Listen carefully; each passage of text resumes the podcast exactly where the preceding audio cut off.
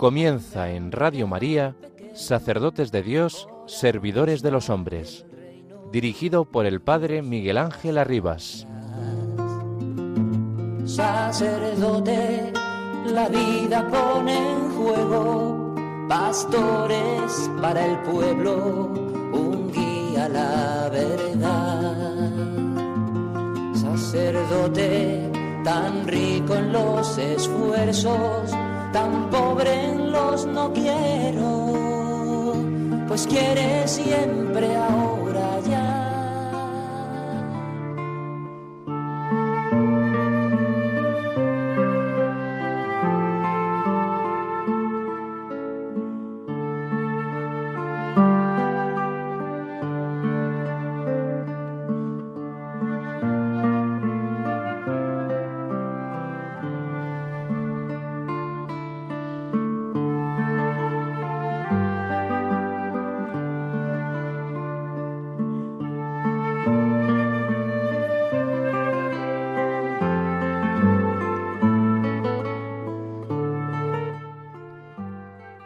En el Evangelio de la liturgia de hoy escuchamos una hermosa promesa que nos introduce en el tiempo de Adviento. Vendrá tu Señor. Este es el fundamento de nuestra esperanza. Es lo que nos sostiene incluso en los momentos más difíciles y dolorosos de nuestra vida. Dios viene. No lo olvidemos nunca. Siempre el Señor viene, nos visita, se hace cercano y volverá al final de los tiempos para acogernos en su abrazo. Ante esta palabra nos preguntamos, ¿cómo viene el Señor? ¿Y cómo lo reconocemos y acogemos? Detengámonos brevemente en estas dos interrogantes. La primera pregunta, ¿cómo viene el Señor? La segunda, ¿cómo lo reconoceremos y acogeremos?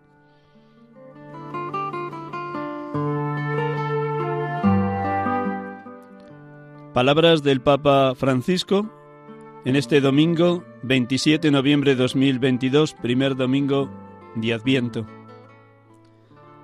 Buenas tardes hermanos y amigos. Gracias por su oración permanente por la santidad de los seminaristas y de los sacerdotes. Gracias por su escucha atenta en este programa. Sacerdotes de Dios, servidores de los hombres, en la tarde del domingo. Gracias porque nos necesitamos. Laicos, consagrados, consagradas, sacerdotes, somos miembros del mismo pueblo de Dios, de la Iglesia peregrina, de la esposa de Cristo, de la gran familia de los hijos de Dios que peregrinamos por esta tierra, camino de la patria celeste. Estas palabras del Papa y estas dos preguntas en el Ángelus de esta mañana nos ayudan también a meditar. Permítanme, ¿cómo están iniciando el Adviento? ¿Qué motivos de esperanza hay en sus vidas? ¿Cómo contemplan ustedes a los sacerdotes que conocen? Llenos de luz, esperanza, consuelo, alegría, gozo, paz, serenidad. Llenos de prisas, agobios, angustias, cansancios, desilusiones, fracasos. ¿Cómo nos contemplan ustedes, queridos laicos, laicas, consagrados y consagradas? Ayúdennos, todos nos necesitamos. Ayúdennos a vivir en esta esperanza que es lo propio del tiempo de Adviento.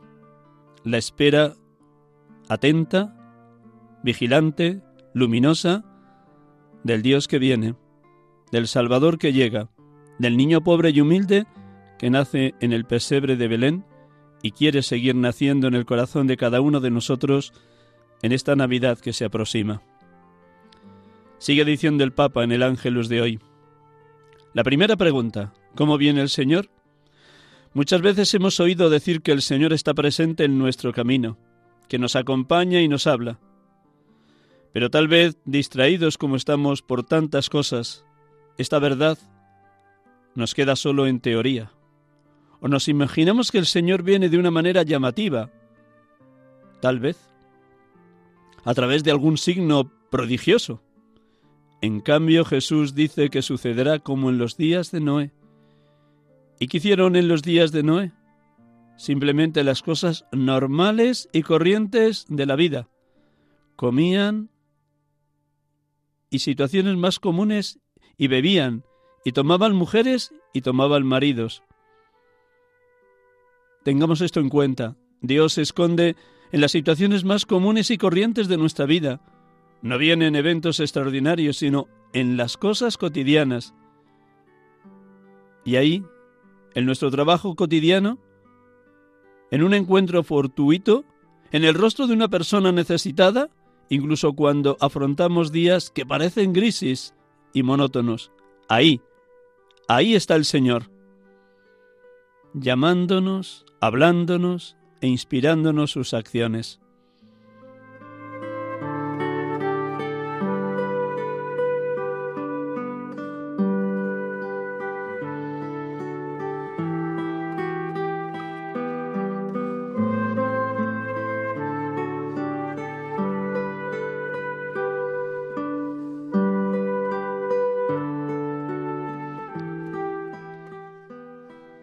Iniciamos un nuevo año litúrgico que comienza siempre con este tiempo de Adviento, tiempo de venida, de llegada, de advenimiento del Salvador, tiempo de preparar el deseado acontecimiento del nacimiento del Niño Dios en cada uno de nosotros, tiempo en el que, de una manera prodigiosa, Dios nos habla a través del profeta Isaías, de Juan Bautista y de María, las tres figuras centrales del Adviento. En un mundo y en una cultura sin noticias de Dios, los cristianos, como la Virgen María en aquellos nueve meses de embarazo, vivimos en estado de buena esperanza. Es verdad que la primera parte del Adviento tiene un carácter escatológico, una mirada al final de los tiempos, una mirada a la última venida del Señor. Pero la segunda parte nos presenta ya la inmediatez de la fiesta de la Natividad de nuestro Señor Jesucristo. Tiempo de expectación, de confianza en la promesa siempre cumplida, y una expectación alegre, gozosa, serena, porque Dios lo que promete lo cumple.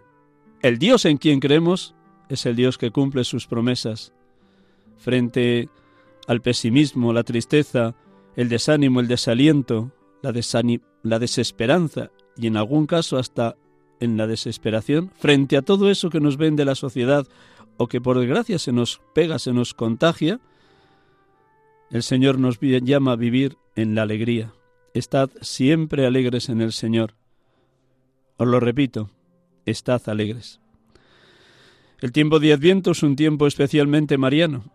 La Virgen María aguardó en una profunda esperanza el nacimiento del niño Dios, cuando ella después del acontecimiento de la Anunciación, dijo, hágase en mí según tu palabra. Ese deseo de vivir en disponibilidad completa a la voluntad divina es la gran lección que la Madre nos enseña también en este Adviento 2022.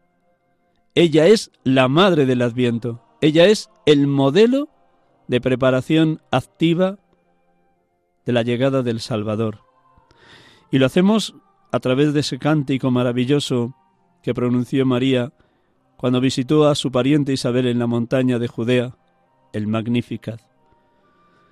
Esa oración de alabanza y de bendición por las maravillas que Dios estaba obrando en ella, ha de ser también un cántico que cada uno de nosotros en este adviento entonemos repetidas veces, no solo en vísperas los que tenemos el deseo el gusto y la obligación de rezar vísperas, sino en cualquier otro momento del día es tiempo oportuno, momento propicio para alabar y bendecir a Dios.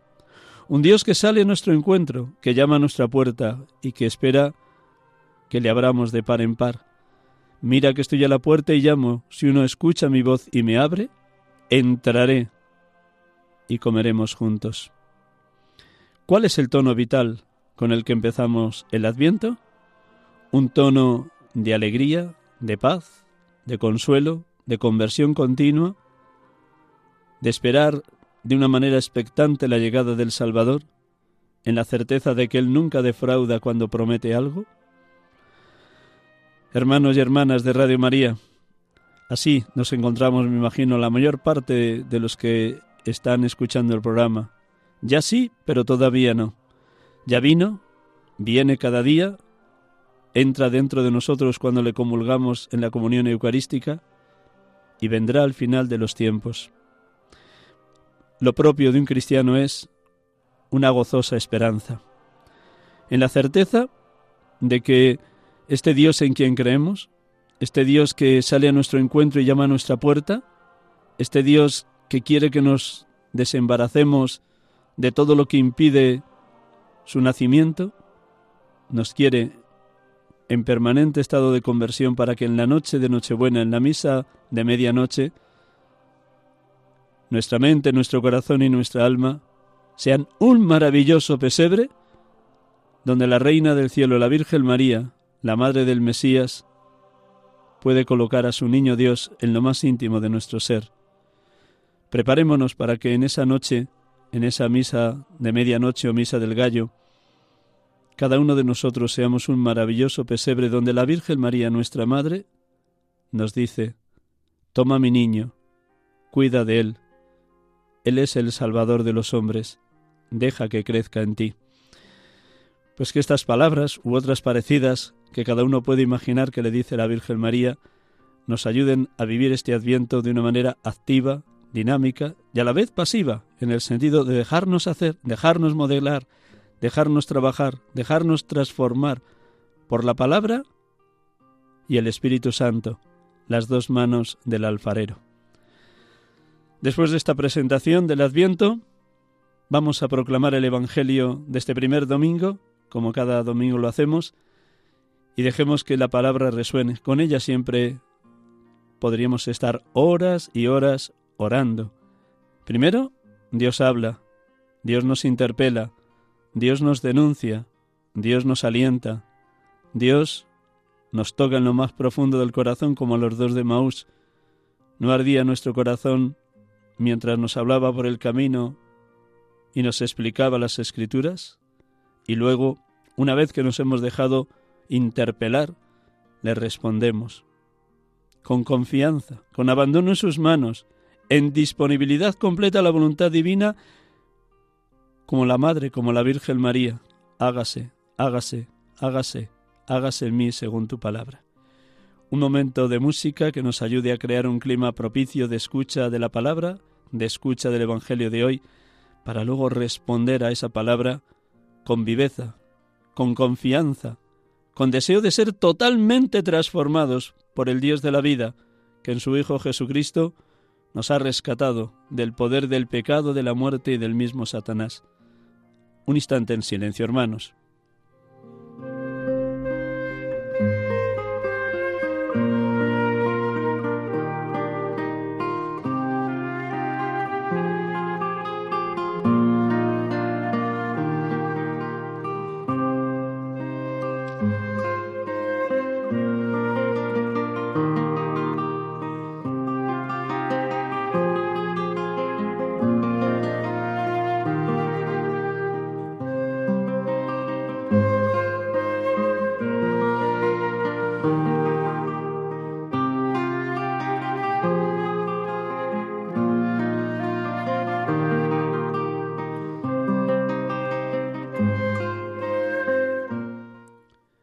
Del Evangelio según San Mateo. En aquel tiempo dijo Jesús a sus discípulos, Cuando venga el Hijo del Hombre, pasará como en tiempo de Noé. En los días antes del diluvio la gente comía y bebía, se casaban los hombres y las mujeres tomaban esposo, hasta el día en que Noé entró en el arca, y cuando menos lo esperaban, llegó el diluvio y se los llevó a todos. Lo mismo sucederá cuando venga el Hijo del Hombre. Dos hombres estarán en el campo, a uno se lo llevarán y a otro lo dejarán. Dos mujeres estarán moliendo, a una se la llevarán y a otra la dejarán. Por tanto, estad en vela, porque no sabéis qué día vendrá vuestro Señor. Comprended que si supiera el dueño de la casa a qué hora de la noche viene el ladrón, estaría en vela y no dejaría que abrieran un boquete en su casa. Por eso estad también vosotros preparados, porque a la hora que menos penséis, viene el Hijo del Hombre.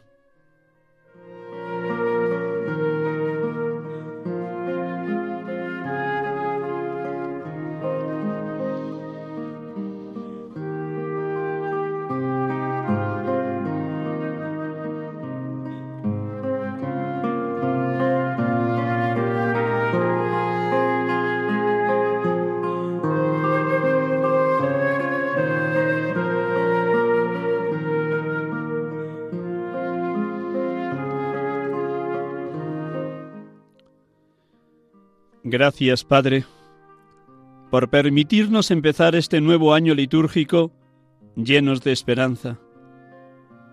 Porque tú avivas en nosotros, por la luz de la palabra y la fuerza del Espíritu, el deseo de salir al encuentro de Cristo tu Hijo, nuestro Señor y Salvador, que se encarnó para redimirnos. Ayúdanos a estar siempre preparados ante su venida diaria y ante su llegada al final de nuestra historia, para que nos encuentre velando en oración y cantando su alabanza. En nuestro desvalimiento, flaqueza e inconstancia, haz que tu Espíritu nos renueve y nos haga libres de toda atadura de pecado. Nos prepare interiormente para que cuando llegue el Salvador nos encuentre dignos de sentarnos a la mesa eucarística anticipo del festín eterno. Gracias Jesucristo, Hijo del Hombre, porque viniste en la plenitud de los tiempos nacido de la Virgen María, en obediencia al Padre, para rescatar a la humanidad de la esclavitud del pecado y de la muerte, para abrirnos las puertas del reino definitivo, para llamarnos a ser discípulos tuyos, liberados de la tiranía de comilonas y borracheras, lujurias y desenfrenos, envidias y peleas, enemistades y odios. Gracias por la liberación que obras en nosotros. Gracias, Señor Jesús, porque en este inicio del Adviento nos revistes de ti mismo, participando de tu muerte y resurrección, naciendo a una vida nueva, preparando tu nacimiento en cada uno de nosotros, en nuestras comunidades cristianas y en tu iglesia. Envía tu Espíritu para que nos ayude a estar en vela, vigilantes, atentos, despiertos, de tal manera que cuando llegue el ladrón que roba la paz y la alegría, la humildad y la mansedumbre, sepamos rechazarlo. Y ese ladrón se llama diablo. Gracias, Espíritu de Dios, porque este Adviento 2022 es tiempo de gracia y momento de salvación, porque tú nos despiertas de tantos sueños, de fantasías vacías, de, de medias verdades, de ideales utópicos, de hojas de ruta irrealizables, de palabrerías engañosas, de criterios contra los hermanos en la fe y en la comunidad. Tú nos invitas a salir de nuestra indiferencia fría y distante ante los marginados y los pobres. Gracias, Espíritu de Dios. Ven, ven, ven. Dios mío, Trinidad a quien adoro.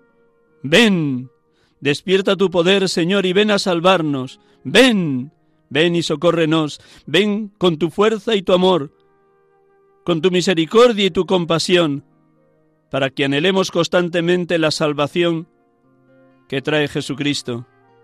Ven, haz que la salvación no quede frenada por nuestros pecados y miserias, que tantas y tantas veces retardan el camino de la santidad al que hemos sido llamados. Ven, Dios amor, Dios Trinidad, ven y sé nuestro único dueño, amo y Señor. Ven, Dios de la gloria, ven.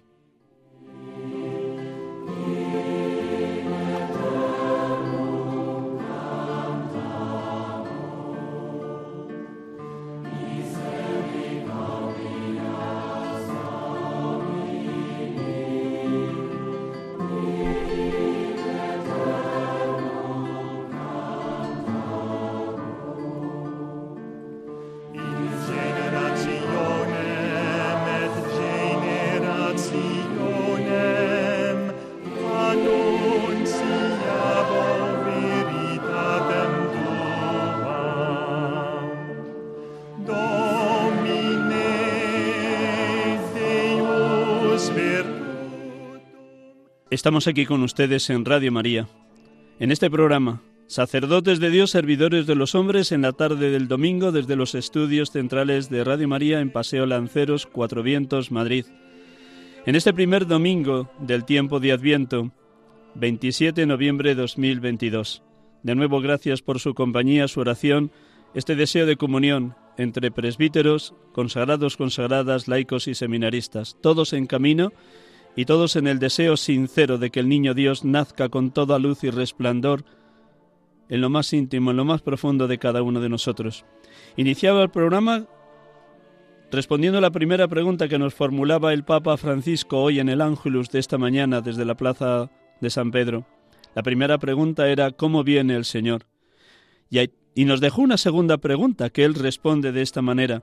Escuchamos por un instante al Papa Francisco y luego lo comentamos.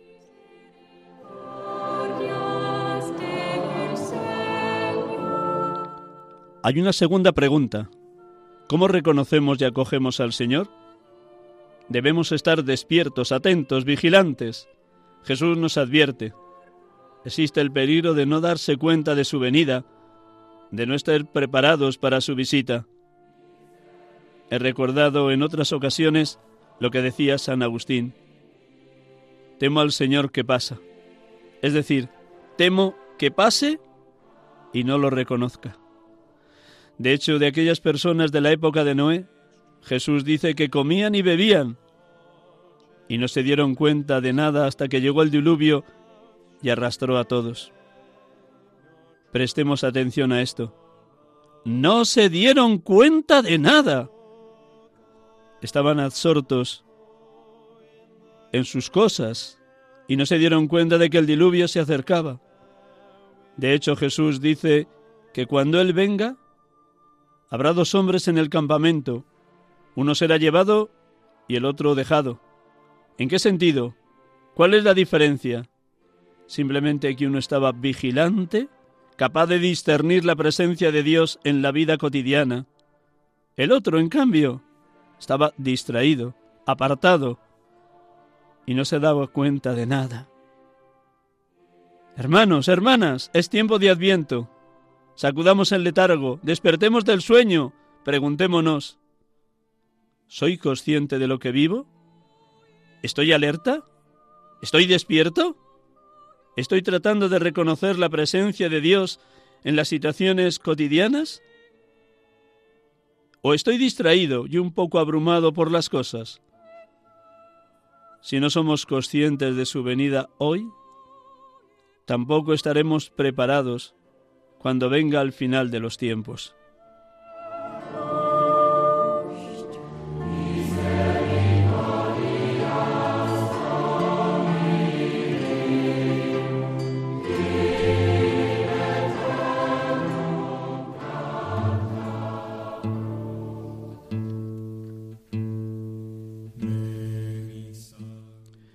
Estamos aquí con ustedes en Radio María, sacerdotes de Dios, servidores de los hombres. Junto a esta primera palabra clave y virtud esencial, estad en vela, estad despiertos, vigilantes, atentos, hay otra gran palabra, otra gran virtud para el tiempo de Adviento, la esperanza. La esperanza es hija de la fe.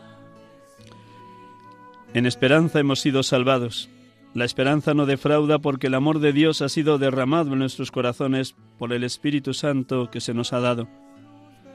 Cada uno podemos estar en una situación diversa. Tal vez algunos de ustedes atraviesan un periodo de luz, de consuelo, de serenidad, de paz, de gozo en el Señor. O tal vez hay problemas, angustias, agobios, miedos, cansancios. Espero que ninguno esté cargado de rencor, de venganza, de odio, porque se estaría autodestruyendo. El niño Dios que nace fue recibido en aquella noche por José y María en el pesebre de Belén, pero en el descampado los ángeles cantaban Gloria a Dios en el cielo y en la tierra paz a los hombres de buena voluntad. Cántico que escuchaban los pastores que cuidaban al raso el rebaño. Esa misma palabra ya desde ahora la podemos anticipar e irnos preparándonos para que así acontezca en la noche de Nochebuena. Gloria a Dios en el cielo, paz en la tierra a los hombres que Dios ama. El Catecismo de la Iglesia Católica nos dice qué es la esperanza. Escuchen un instante y comentamos la unión que hay entre lo que la Iglesia reconoce como virtud de la esperanza y el momento que estamos viviendo.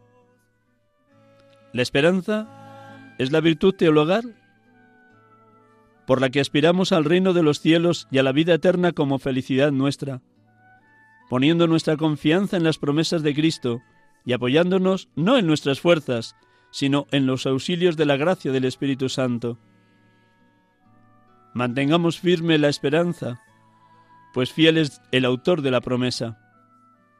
El Espíritu Santo, que Él derramó sobre nosotros con largueza por medio de Jesucristo nuestro Salvador, para que justificados por su gracia, fuésemos constituidos herederos en esperanza de vida eterna. Nuestra esperanza está basada en la fidelidad de Dios. Dios es fiel. Dios en su Hijo Jesucristo muerto y resucitado ha sellado una alianza nueva y eterna con nosotros que somos el nuevo pueblo de Dios que peregrina por la tierra. La fidelidad de Dios sustenta nuestra propia fidelidad. La esperanza se fundamenta en este hecho, que Dios lo que promete lo cumple. El cielo y la tierra pasarán, mis palabras no pasarán. Yo estoy con vosotros todos los días hasta el fin del mundo. Estas dos palabras de nuestro Señor Jesucristo tienen que ser de una fuerza tal, de una vitalidad tan impresionante, que sea roca firme en la que apoyamos toda nuestra existencia, y más en este tiempo de espera y de esperanza, adviento. La esperanza no defrauda porque el Dios en quien creemos es Dios amor y nos está permanentemente bendiciendo. Él nos ha elegido en la persona de Cristo para que seamos santos y reprochables ante Él por el amor. Por el amor que nos tiene nos bendice, nos penetra, nos inunda, nos llena de luz, nos saca de nuestras tinieblas y oscuridades. Por el amor que nos tiene nos llama a la santidad, liberándonos de todo afecto desordenado y de todo apego a cosa o persona que impida que Él actúe en nosotros, que impida el cumplimiento de su voluntad. La esperanza no defrauda porque el amor de Dios es eterno, permanente, constante. Nuestra esperanza se apoya, por un lado, en el hecho histórico de todo un Dios que en la plenitud de los tiempos, nacido de mujer, nacido bajo la ley, tomó nuestra condición humana en todo igual a nosotros menos en el pecado. Nuestra esperanza se apoya en que Él vino para redimirnos del pecado y de la muerte con su muerte y su resurrección. Nuestra esperanza se, asienta en el hecho real y concreto de que cada día somos visitados por Jesús Eucaristía y constituidos en sagrario viviente de su presencia cada vez que le comulgamos. Nuestra esperanza se apoya en el hecho concreto, real, firme, decidido, de tantos hombres y mujeres que la Iglesia ha constituido santos, como ejemplo, modelo de haber vivido en plenitud las tres virtudes teologales hasta el grado heroico fe, esperanza y caridad.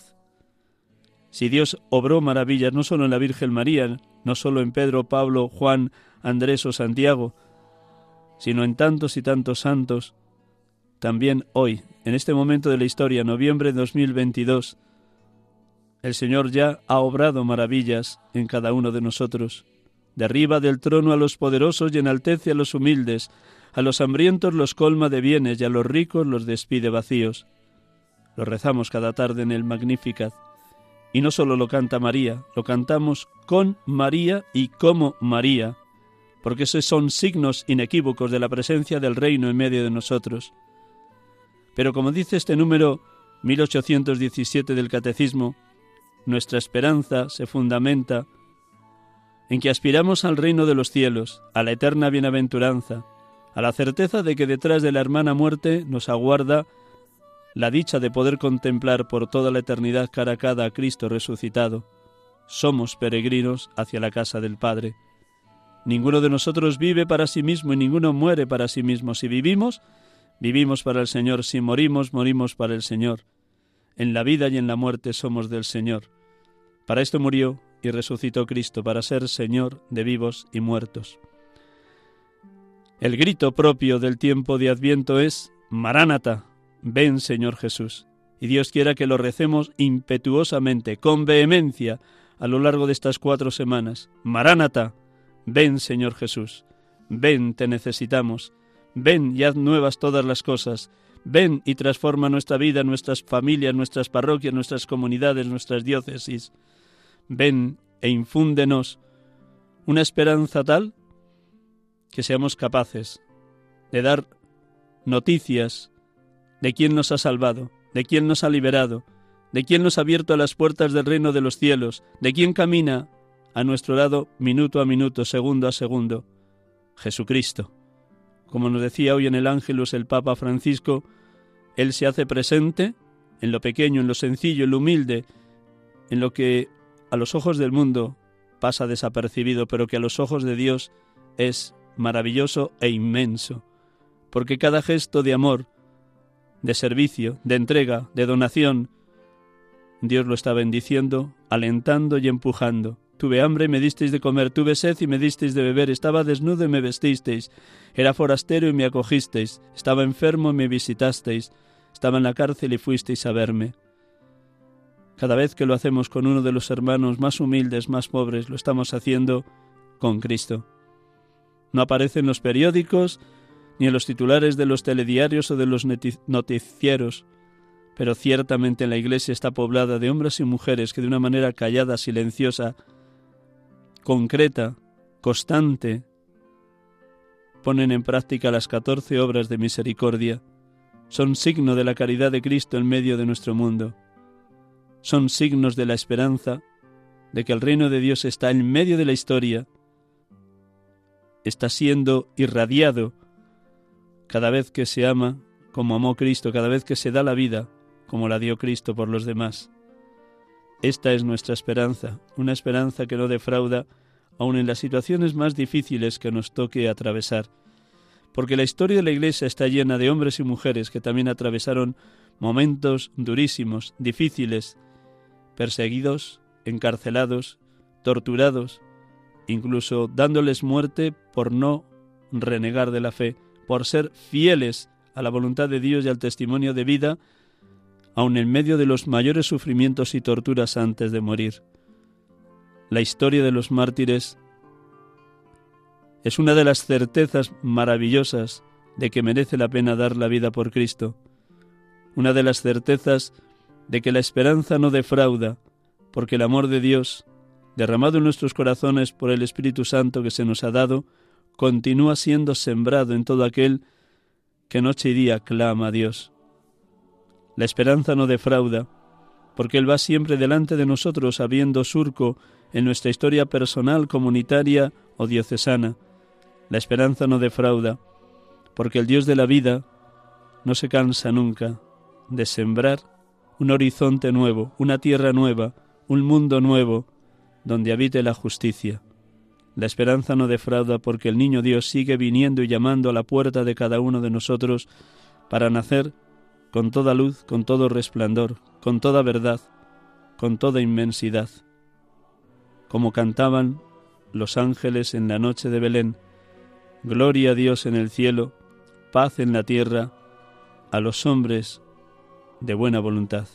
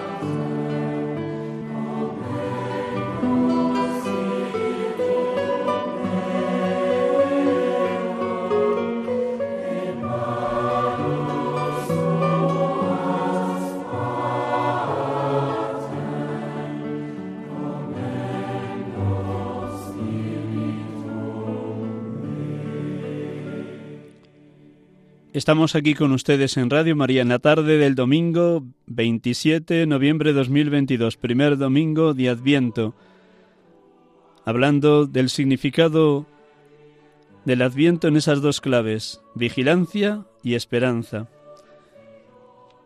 Hemos comentado brevemente todo lo que significa la virtud de la esperanza en la vida de un cristiano, sea laico, consagrado, consagrada o sacerdote. Junto a esta realidad, también es bueno estar muy atento a lo contrario, de qué manera la desesperanza se puede colar en la mente, en el corazón y en el alma de todo bautizado. Hace unos años la Conferencia Episcopal Española, nuestros obispos, nos alertaban precisamente de este riesgo, el ser contaminados, contagiados más que el COVID por la desesperanza. Decían así, para muchos cristianos la desesperanza es una verdadera tentación, una auténtica amenaza. Es cierto que hay muchas dificultades en la Iglesia y en el mundo. Es cierto que la Iglesia y los cristianos hemos perdido mucha influencia en la sociedad y tenemos que afrontar duras situaciones de empobrecimiento. Pero también es cierto que Dios nos ama irrevocablemente, que Jesús nos ha prometido su presencia y su asistencia hasta el fin del mundo, que Dios en su providencia de los males saca bienes para sus hijos. La Iglesia y la salvación del mundo no son obra nuestra, sino empresa de Dios. No es el momento de mirar atrás añorando tiempos aparentes o realmente más fáciles o más fecundos. No hay fecundidad sin sufrimiento. No hay fecundidad sin sufrimiento. Dios nos llama a la humildad y a la confianza, seguros de que nuestra debilidad actual se manifestará ahí se manifestará el poder de su gracia y de su misericordia. En la providencia misericordiosa de Dios nuestro Padre, las dificultades contribuyen también al bien de sus hijos, nos purifican, nos mueven al arrepentimiento y a la renovación espiritual. La cruz es el camino de la vida. A nosotros nos toca secundar con humildad y fortaleza los planes de Dios y saber apreciar las nuevas iniciativas que surgen en la Iglesia como fruto del Espíritu y motivos para la esperanza. La Iglesia no pone nunca su esperanza ni encuentra su apoyo en ninguna institución temporal, pues haría dudar del señorío de Jesucristo, único Señor.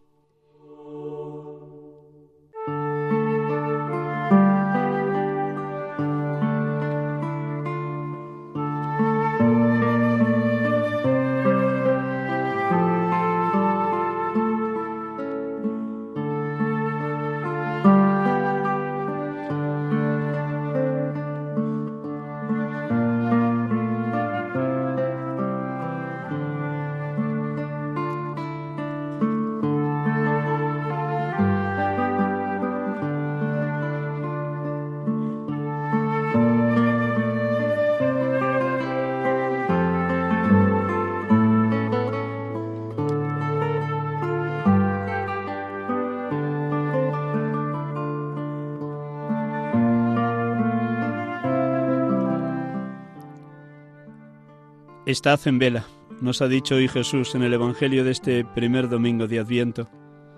Por eso me pregunto, me atrevo a preguntarles, ¿vivo atento al paso de Dios por mi vida? ¿Estoy vigilante en la oración, atento a la palabra, con los ojos muy abiertos ante quien me necesita? ¿O más bien se apodera de mí la rutina, la tibieza, la mediocridad, el desencanto y la desilusión? Medito a diario tranquilamente la palabra para que encienda un fuego divino en lo más íntimo de mis entrañas? En la segunda lectura de hoy, San Pablo nos invitaba a tomar el pulso al momento que vivimos. Comportaos reconociendo el momento en que vivís, pues ya es hora de despertaros del sueño, porque ahora la salvación está más cerca de nosotros que cuando abrazamos la fe primer domingo de Adviento es momento propicio para tomar el pulso a la situación que cada uno está atravesando humana y espiritualmente. Poner nombre a esa situación. no para sentirnos apabullados si es que hay tristeza, sufrimiento o desolación, ni para sentirnos dueños de los logros pensando que el bien, la alegría o la paz que estamos disfrutando es conquista nuestra. No. Ponemos nombre a la situación para entregársela al Señor, para que le haga fecunda nuestra vida, para que leamos los acontecimientos desde la luz de la palabra. Lámpara es tu palabra para mis pasos, luz en mi sendero. Para escuchar atentamente la palabra, este tiempo de Adviento tiene que reforzar en nosotros el silencio, la soledad, la quietud, la vigilancia, el dejarnos tocar por la palabra. Quien está en vela con fe, con la mirada de Jesús, evita los extremos del pesimismo atroz o de la euforia realista. También a los sacerdotes se nos cuela con facilidad cualquiera de esos dos extremos, ante el momento que estamos viviendo, o un pesimismo de tirar la toalla pensando que nada se puede hacer y que cada día son menos los cristianos y no se logra ninguna conversión ni convocar a nadie, o en el otro extremo una euforia desaforada pensando que uno se va a comer el mundo por sus propias fuerzas, cuando el pecado de pelagianismo nos amenaza permanentemente. Por eso, porque queremos que todo sea gracia, que todo sea bendición, apertura a la acción del Espíritu Santo y a la verdad de la palabra, me permito también recordarles a todos los oyentes un testimonio maravilloso del cardenal Guillem Bantuan, aquel arzobispo vietnamita que estuvo trece años en la cárcel, nueve de ellos en una celda de total aislamiento. En el libro Testigos de Esperanza se recogen todas las meditaciones que él ofreció en los ejercicios espirituales al Papa San Juan Pablo II y a los cardenales de la Curia Vaticana en marzo del año 2000. Muchos de ustedes habrán leído el libro. Quien no lo haya leído, por favor que lo compren y que lo lean, porque las meditaciones están apoyadas permanentemente en el testimonio de su vida, en los acontecimientos que le tocó vivir en esos trece años de cárcel, y ciertamente el título del libro sintetiza todo su contenido, testigos de esperanza. Eso han sido los mártires a lo largo de la historia y eso tiene que ser también para nosotros el momento actual, apoyarnos en los testigos de la esperanza. Cuando fue apresado, en el inicio de los primeros días en la cárcel, pensaba que todo lo que había puesto en marcha en su diócesis se derrumbaría no tendría continuidad. Habría sido un fracaso absoluto. Y una de esas noches en oración, sin pegar ojo, Dios le habló en lo íntimo del corazón. Y la síntesis, como escucharemos ahora al final, es bien fácil. Elegir a Dios y no las obras de Dios.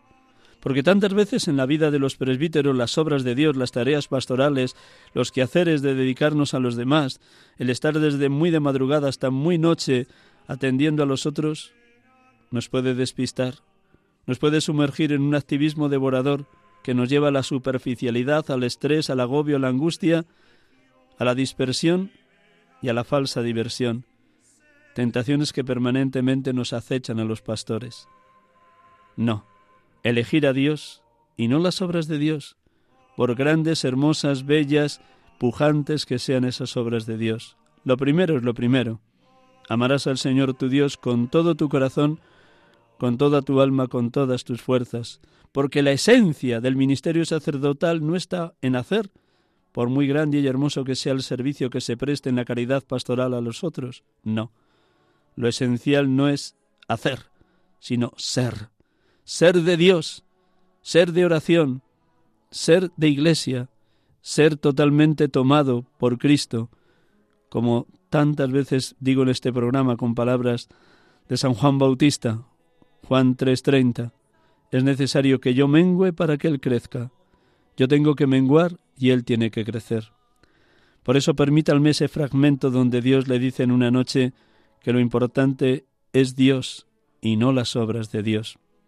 Escuchamos al cardenal Bantuan, cuyo proceso de beatificación está bastante avanzado, y estoy convencido que muy pronto la Iglesia le reconocerá como beato y posteriormente como santo.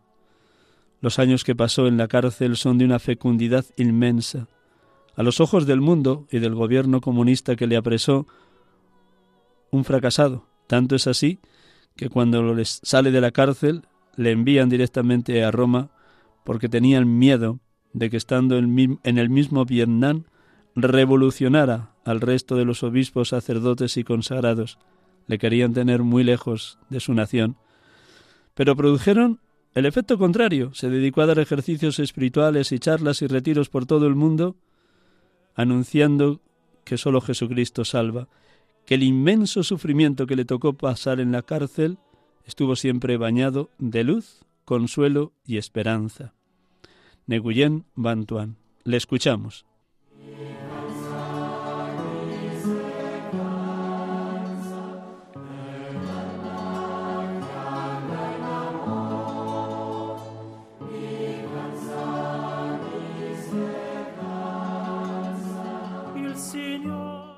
Durante mi larga tribulación de nueve años de aislamiento, en una celda sin ventanas, a veces bajo la luz eléctrica durante muchos días, a veces en la oscuridad, me parecía que me ahogaba por el calor y la humedad, al límite de la locura.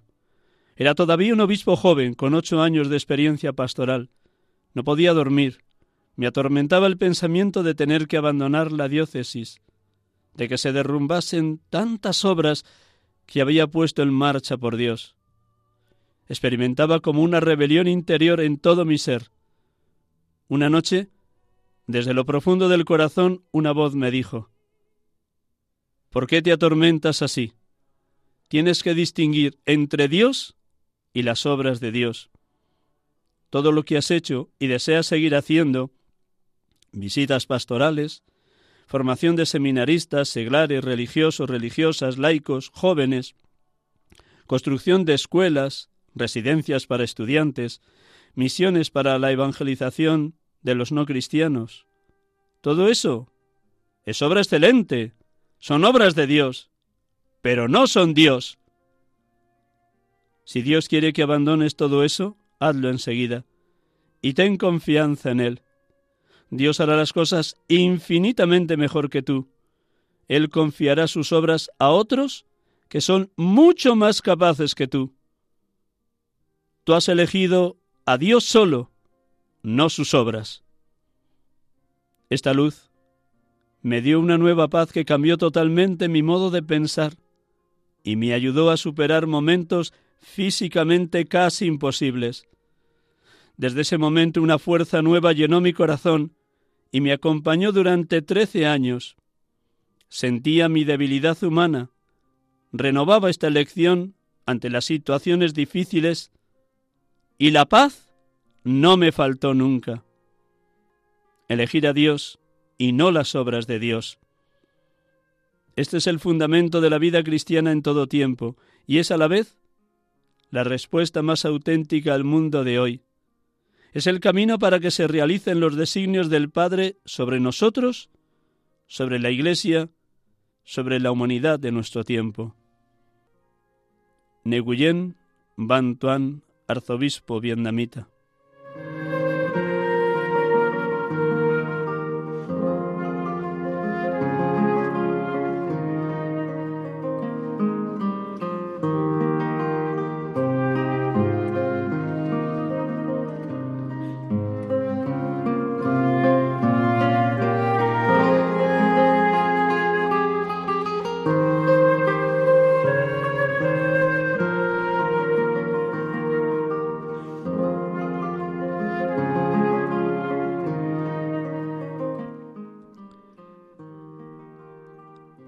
Tiempo de Adviento, momento de gracia, tiempo de salvación. Hemos estado aquí esta tarde con ustedes en Radio María, sacerdotes de Dios, servidores de los hombres. Concluimos como cada domingo con una oración por los sacerdotes. Gracias por su escucha, gracias por orar por la santidad de los sacerdotes y seminaristas. Unidos en Cristo, oramos de esta manera.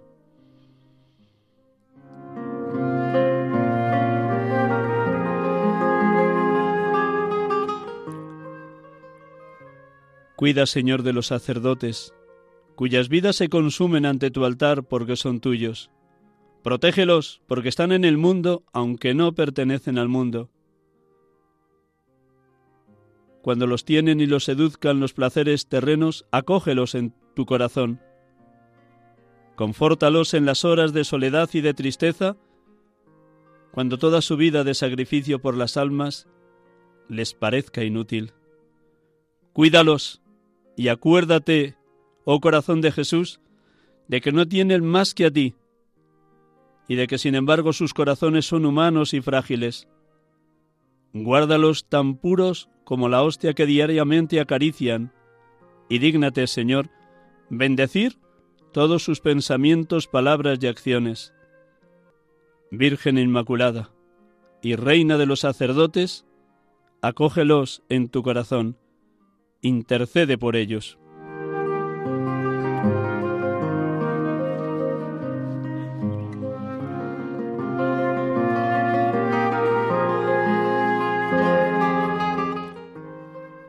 Buenas tardes, gracias por su acompañamiento, gracias por su oración, gracias por ser hermanos y hermanas en Cristo.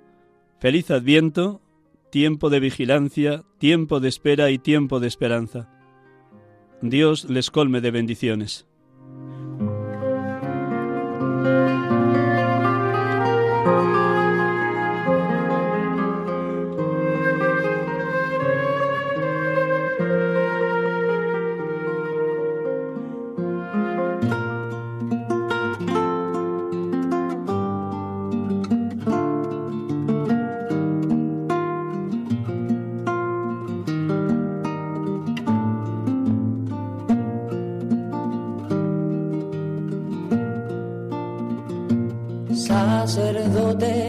Acaban de escuchar el programa Sacerdotes de Dios, Servidores de los Hombres, dirigido por el Padre Miguel Ángel Arribas. Sacerdote, la vida pone en juego, pastores para el pueblo, un guía a la verdad. Sacerdote, tan rico en los esfuerzos, tan pobre los no quiero, pues quiere siempre ahora ya